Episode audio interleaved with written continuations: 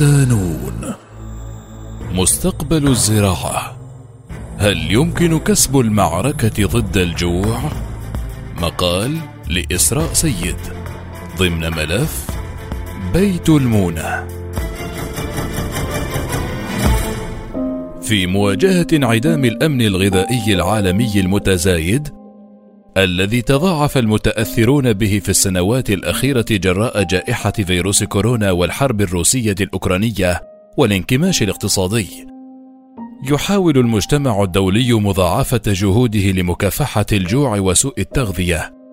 وعلى الرغم من النتائج ما زالت متواضعة إلا أن هناك العديد من الأمثلة للبلدان النامية التي نجحت في تحويل قطاعاتها الزراعية إلى مصادر مهمة للنمو.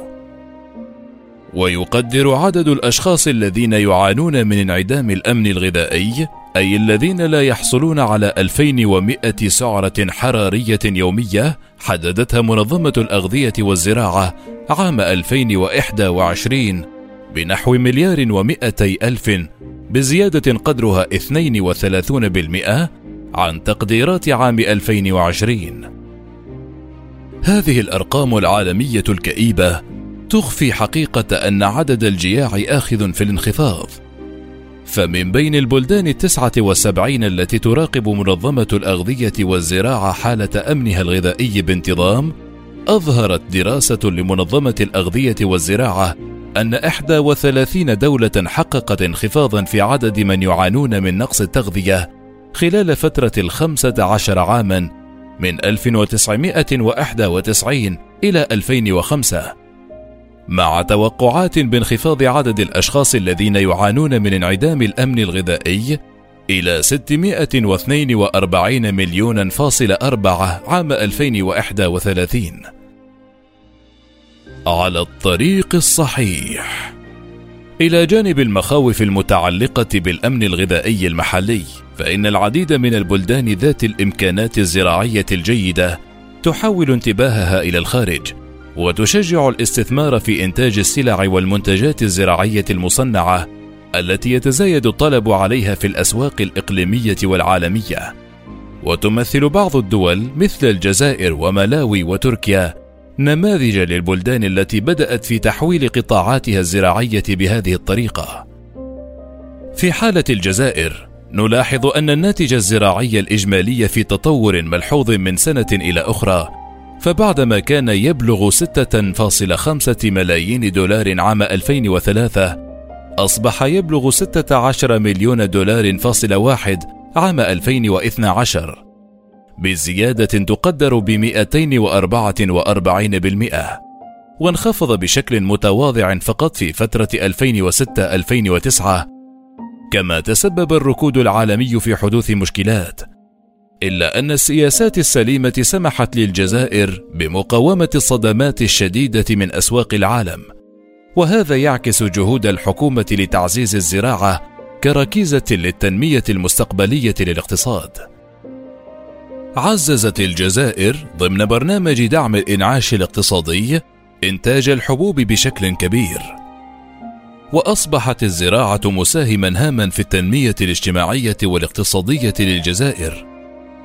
حيث تساهم بنحو عشرة بالمئة من الناتج المحلي الإجمالي أي في المرتبة الثانية بعد الهيدروكربونات.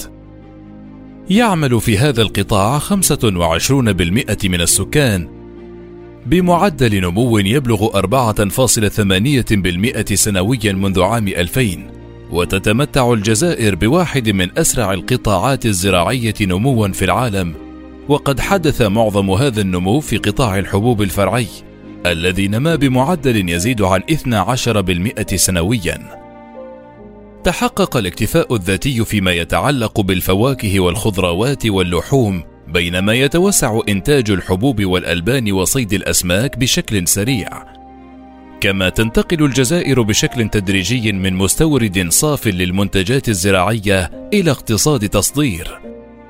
وينصب التركيز على تلك المنتجات التي تتمتع بميزة نسبية مثل التمر وزيت الزيتون وبعض المنتجات البستانية. كما أظهرت نتائج إحدى الدراسات حول قياس أثر النمو الزراعي على النمو الاقتصادي بالجزائر خلال فترة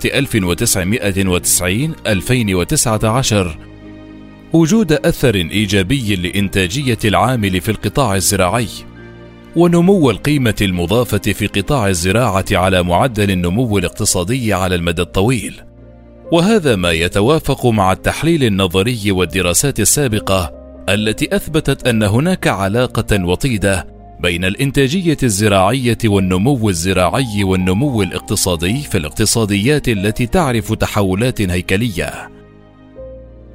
مقارنة بالجزائر، كان نمو قطاع الزراعة في تركيا ككل أبطأ، لكن القيمة الحقيقية لصادراتها الزراعية زادت بشكل ملحوظ بفضل الإصلاحات الاقتصادية التي حررت الأسواق وعززت التجارة، وقادت إلى بناء قطاع زراعي مزدهر من خلال مجموعة من تدابير السياسة الداعمة واستثمارات القطاع العام الانتقائية. من خلال برنامج دعم التنمية الريفية، تلقى أكثر من 1600 مشروع تعاوني للمزارعين الدعم، استفاد منها 175 ألف أسرة، مع إعطاء الأولوية للمرأة وتقديم أكثر من 150 مليون دولار أمريكي لهذه المشاريع. في حين خصصت منحة أخرى بقيمة 75 مليون دولار أمريكي لشراء معدات وآلات جديدة. منذ عام 2002 كان التقدم الاقتصادي في تركيا مثيرا للإعجاب، حيث بلغ معدل نمو إجمالي الناتج المحلي 6.8% حتى عام 2008 وبلغ معدل النمو ذروته عند تسعة بالمئة في عام 2014 وصولا إلى ثالث أسرع دول العالم نموا في الربع الأخير من عام 2020 وكان قطاع الصادرات الزراعية إحدى ركائز التنمية في تركيا حيث ساهمت القيمة المضافة للزراعة بنحو عشرة بالمئة من الناتج المحلي الإجمالي طوال الفترة. مع نمو قيمة الصادرات الزراعية بمتوسط 4.7% سنويا بين 1999 و 2001 و 2005 و 2007 حتى في خضم التحديات الناجمة عن الركود العالمي نما القطاع الزراعي بنسبة 4.3% في الأشهر الستة الأولى من عام 2009 و6.7% في النصف الثاني. ومع تعهدها بمواصلة دعم التنمية الريفية تعتزم تركيا تطوير قطاع زراعي قوي وتنافسي يمكنه الاستفادة من الأسواق الإقليمية للمنتجات المتخصصة عالية القيمة. مع تلبية جزء كبير من الطلب المحلي. وتعمل على أن تصبح سلة فواكه لأوروبا حيث تصدر الفواكه والمكسرات إلى جيرانها الغربيين في كل من الأشكال الطازجة والمعالجة حيث تزداد قيمة الصادرات الزراعية للبلاد بنسبة 5% تقريبا سنويا مع وجود أكثر من ألف منتج زراعي في القائمة. سلكت دول أخرى مسارها نحو تحقيق الأمن الغذائي من خلال الوصول إلى أكثر الفئات ضعفا في المجتمع والاستثمار في المناطق الريفية الفقيرة. ففي أرمينيا سمح الجمع بين دعم الأنشطة الإنتاجية لسكان الريف وتوفير الضمان الاجتماعي ومزايا الرعاية الصحية للأسر التي تعيش تحت خط الفقر والأمهات اللائي يلدن بالوصول إلى أهداف مؤتمر القمة العالمي للأغذية. قبل الموعد النهائي لعام 2015 بوقت طويل. وفي البرازيل بدأ الرئيس لولا دي سيلفا عام 2003 تقديم استراتيجية القضاء على الجوع التي اتبعت كما في أرمينيا نهجا مزدوج المسار حيث جمعت التحويلات النقدية لزيادة القوة الشرائية للفقراء مع الاستثمارات في الزراعة الأسرية لمواجهة الزيادات الناتجة في الطلب على الغذاء وزيادة دخل المزارعين أنفسهم. وأعقب ذلك انخفاض سريع في انتشار نقص وسوء التغذية. وفي أفريقيا تنتهج نيجيريا سياسة الاستثمار في صغار المزارعين باعتبارها جوهر استراتيجيتها للأمن الغذائي. فقد شجع البرنامج الوطني الخاص للأمن الغذائي التقنيات التي مكنت صغار المزارعين من زيادة الإنتاجية والدخل بشكل كبير من خلال إدخال المحاصيل المزدوجة والثلاثية كما ساعد في تنمية المجتمعات الريفية من خلال تعزيز الوصول إلى خدمات الإرشاد والائتمان والتسويق والتغذية والتثقيف الصحي. وفي جنوب شرق آسيا اقترنت فيتنام بسياسات السوق المفتوحة وباستثمارات كبيرة في نظام الضمان الاجتماعي على الصعيد الوطني الذي ينفذ عددا من البرامج المستهدفة ذات الفائدة المباشرة للفقراء والضعفاء لا سيما في المناطق النائية والجبلية من البلاد. وقد حققت هي الأخرى هدفها الأول من الأهداف الإنمائية للألفية وحققت بالفعل انخفاضا بنسبة 40% في عدد من يعانون من نقص التغذية. حققت بنغلاديش أيضا تقدما يستحق الثناء في الحبوب الغذائية المحلية وخاصة إنتاج الأرز بسبب الانتشار السريع لتكنولوجيا الأصناف عالية الغلة من المحاصيل الزراعية. ومع ذلك في حين تشهد البلاد تقدما مضطردا في توافر الغذاء، إلا أنها تواجه عددا من التحديات المستمرة والناشئة حيث يهدد النمو السكاني وتقلص قاعدة الموارد مثل الأرض والمياه وتدهور جودتها وإنتاجيتها النمو الزراعي المستقبلي والأمن الغذائي. نماذج ناجحة في مواجهة تحدي الأمن الغذائي تتلخص رؤية منظمة الأغذية والزراعة لعالم بلا جوع في ضرورة وصول عمليات التنمية إلى الأشخاص المهمشين، والذين يعانون من انعدام الأمن الغذائي على نطاق واسع في الأماكن التي يعيشون فيها، وهو ما يجعل دعم المزارعين أصحاب الحيازات الصغيرة من أفضل الطرق لمحاربة الجوع والفقر. تشير التقديرات إلى أن 570 مليون مزرعة في جميع أنحاء العالم تبلغ مساحتها أقل من هكتارين. تشغل حوالي 12% في حين تمثل المزارع العائلية حوالي 75% من الأراضي الزراعية في العالم. ويمثل صغار المزارعين وأسرهم حوالي ملياري شخص أو ثلث سكان العالم. وهم محوريون في أي حل لمشاكل الجوع والفقر طويلة الأجل. تعد إندونيسيا مثالا ناجحا للبلدان التي طورت مناهج مبتكرة لتمكين أصحاب الحيازات الصغيرة الذين يشكلون العمود الفقري لقطاع الزراعة بعد أن واجه العديد من المزارعين العقبات بما في ذلك الافتقار إلى الوصول إلى رأس المال والتقنيات المتقدمة التي يمكن أن تجعل العمليات أكثر قابلية للاستمرار من الناحية المالية. تطلب تعلم كيفية مساعدة المزارعين الفقراء على تطوير خطط العمل الخاصة بهم وتكلفتها في إندونيسيا تغييرا في طريقة تفكير عمال الإرشاد الزراعي. لكن هذا التغيير آتى أكلة حيث أضيف الطابع المؤسسي إلى هذا النهج من خلال عنصر المرونة الغذائية للقرية في سياسة الأمن الغذائي العامة للبلد. بحسب منظمة الأغذية والزراعة، بدأ برنامج مرونة الغذاء على الصعيد الوطني في 250 قرية عام 2006 ومع مرور الوقت أصبح هناك 1174 قرية في 275 مقاطعة تشارك في مرونة الغذاء في القرية مع التخطيط لمزيد من التوسع. كانت تجربة المكسيك مماثلة لتجربة إندونيسيا، فمشروعها الاستراتيجي للأمن الغذائي يهدف إلى تحسين الأمن الغذائي والمساهمة في الحد من الفقر بطريقة مستدامة في المناطق الريفية الأكثر تهميشًا. لطالما كان الوصول إلى فقراء الريف في المناطق النائية تحديا للمكسيك، لكن من خلال وكالات التنمية الريفية اللامركزية تمكنت الحكومة من وضع فرق من الخبراء التقنيين في خدمة المجتمعات المحلية الذين يحددون مبادرات التنمية الريفية الخاصة بهم لتعزيز وتطوير قدرات الأفراد والمجتمعات الريفية. بدأت وكالات التنمية الريفية مرحلتها التجريبية عام 2002 ووسعت النهج إلى المستوى الوطني عام 2005 حتى وصل عدد الوكالات العامة إلى 135 وكالة ريفية في 18 ولاية و655 مقاطعة.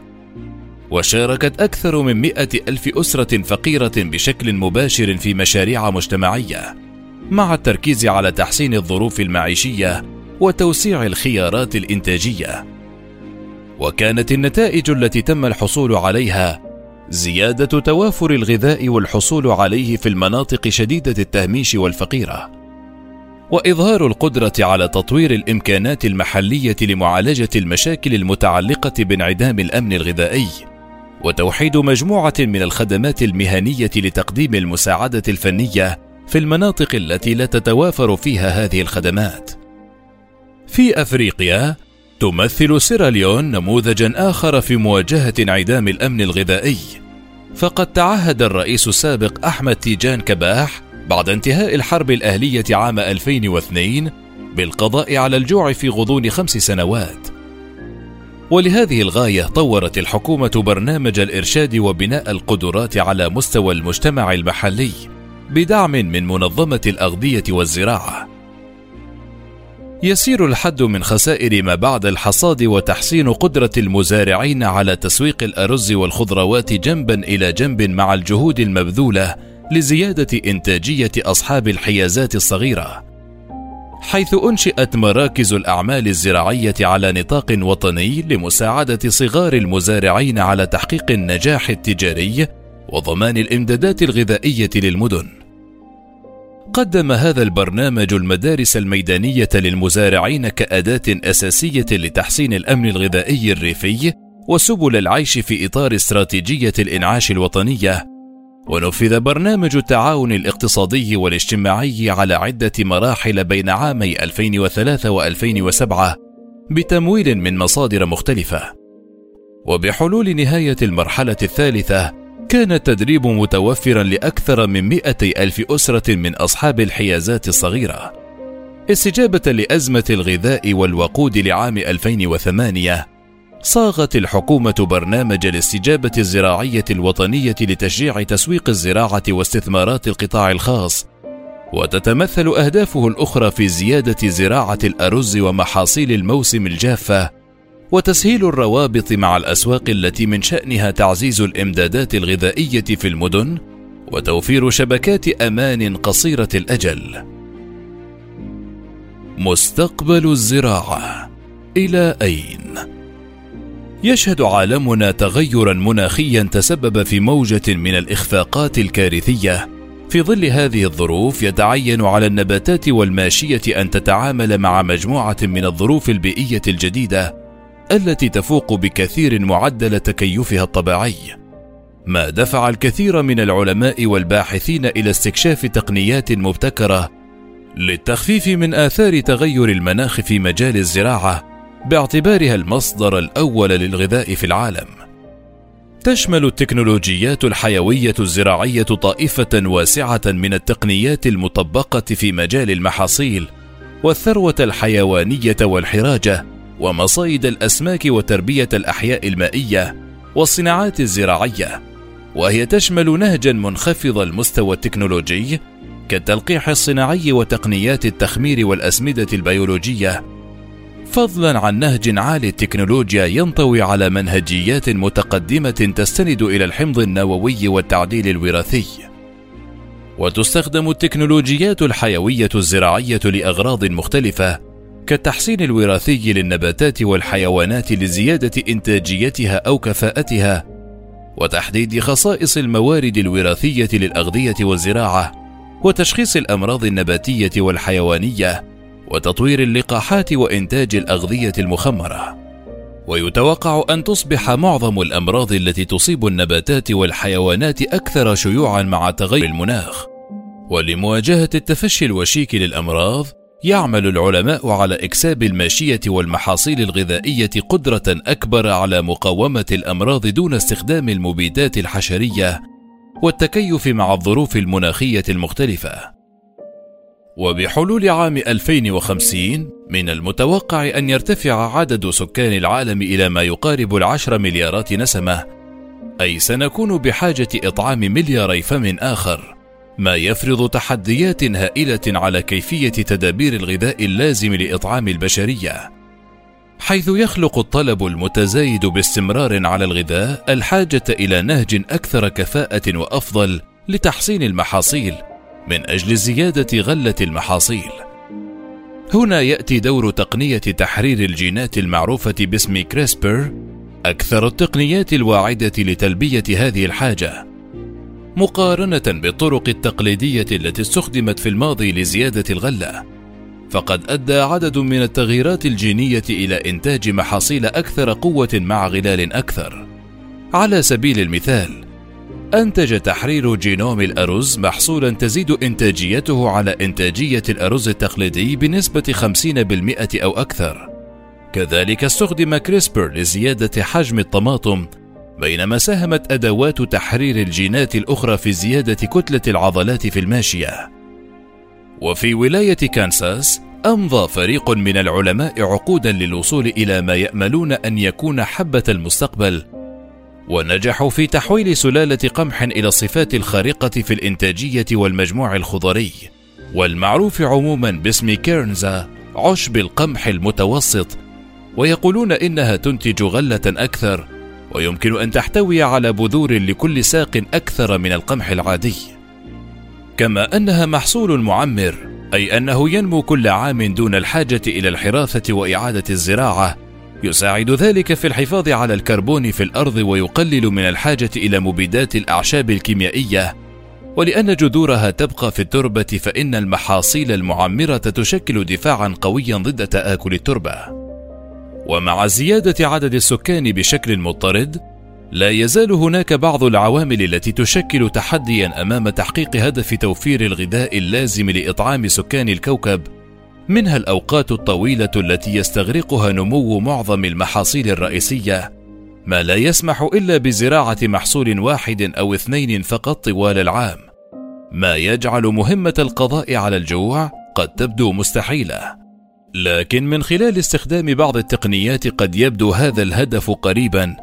فقد تمكن باحثون في جامعة كوينزلاند بأستراليا من تطوير بروتوكولات لتقنيات يمكن استخدامها لتسريع نمو المحاصيل الزراعية. اعتمادا على تجربة استخدمتها وكالة ناسا لأول مرة لزراعة بعض المحاصيل في الفضاء. وذلك من خلال زيادة عدد ساعات تعرض النباتات للضوء وفي ظروف من درجات حرارة يمكن التحكم فيها وساعدت هذه التقنية على زيادة إنتاج بعض المحاصيل مثل القمح والشعير بمقدار يقترب من الضعف. وهناك تحد آخر يواجه الأمن الغذائي في المستقبل ويتمثل في مقاومة ملوحة التربة التي تعتبر إجهادا غير حيوي خطير يعيق نمو النبات. ومن المتوقع أن يزداد الأمر سوءا مع تغير المناخ، فقد أصبح التوسع في الأراضي الزراعية المالحة يمثل تهديدا خطيرا للأمن الغذائي العالمي حيث دمرت حوالي 6% من الأراضي الزراعية بسبب ملوحة التربة مع زيادة مضطردة من 1% إلى 2% كل عام في جميع أنحاء العالم. ما أدى إلى خسائر كبيرة في الغلة لمحاصيل الحبوب الرئيسية مثل الذرة والأرز والقمح أيضا أثرت ملوحة التربة العالية على زراعة محاصيل مختلفة مثل الطماطم، لكن العلماء نجحوا الآن في استخدام الهندسة الجينية لتعزيز قدرة الطماطم على تحمل ملوحة التربة. وفي مثال آخر حذف علماء من جامعة هوا تشونغ الزراعية ومركز شنغهاي للجينات الحيوية الزراعية جينا في الأرز لتحسين مقاومته لتركيزات الملوحة المرتفعة في التربة. التحدي الأخير هو مكافحة الحشائش فقد ثبت أن تغير المناخ يغير أعداد وتوزيع الآفات الحشرية والأضرار التي تسببها ومن المحتمل أن تكون الأعشاب الضارة هي العدو الأول للمزارعين فهي تسبب أضرارا جسيمة للزراعة العالمية ما يقلل بشكل كبير من غلات المزارعين ودخلهم. تقدر جمعية علوم الأعشاب الأمريكية أن الحشائش يمكن أن تقلل من غلة المحاصيل بنسبة تصل إلى 50% في الذرة و52% في فول الصويا حيث في الهند على سبيل المثال تقلل الحشائش غلة المحاصيل الرئيسية بنسبة تصل إلى 30% وبالتالي تقدر الخسائر الاقتصادية الفعلية الإجمالية بحوالي 11 مليار دولار أمريكي بسبب الحشائش وحدها في عشرة محاصيل رئيسية في الهند. ويعد تحرير الجينوم هو إجراء مضاد فعال لهذه المشكلة.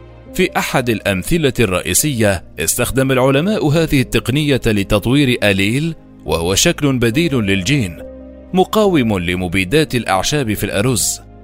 بالإضافة إلى تقديم استراتيجية مرنة وبسيطة لمكافحة الحشائش للمزارعين تسمح مقاومة مبيدات الأعشاب للمزارعين بممارسة الزراعة من دون حراثة أو الزراعة منخفضة الحراثة، ما يساعد على تقليل تآكل التربة وتقليل انبعاثات غازات الاحتباس الحراري عن طريق تقليل استهلاك الوقود الأحفوري وتدهور التربة.